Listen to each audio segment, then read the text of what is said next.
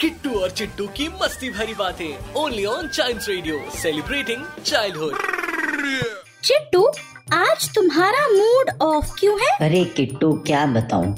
कल से ना मम्मी मुझे डांटे ही जा रही है। सच्चाई का तो समझो जमाना ही नहीं रहा। ऐसा क्या हुआ? बताओ तो। वो कल शर्मा अंकल के यहाँ शादी थी ना तो उन्होंने हमसे कहा बिना खाना खाए नहीं जाना। मैंने उनको बता दिया, अंकल, हम तो खाना खाने ही तो यहाँ आए हैं। तब से मम्मी ने मुझे डांटना चालू कर दिया।